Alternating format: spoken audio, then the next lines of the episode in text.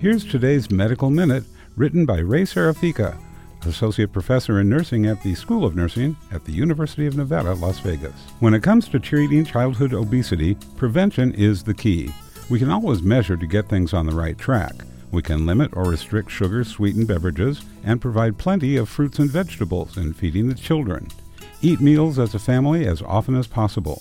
Limit fast food meals and ask your child to participate in making healthier choices. Involve them in preparation of food. Make it fun. Be sure they get enough sleep and limit TV or other screen time and encourage children to play outside, keeping in mind to practice social distancing, wearing masks, and of course, thorough hand washing before and after they play.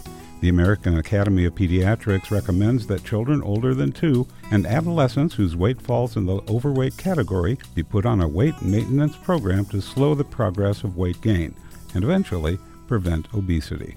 Always consult with the primary care provider for best recommendations, management, or treatment. This Medical Minute is written by the School of Nursing at the University of Nevada, Las Vegas, and produced by KUNV 91.5 FM.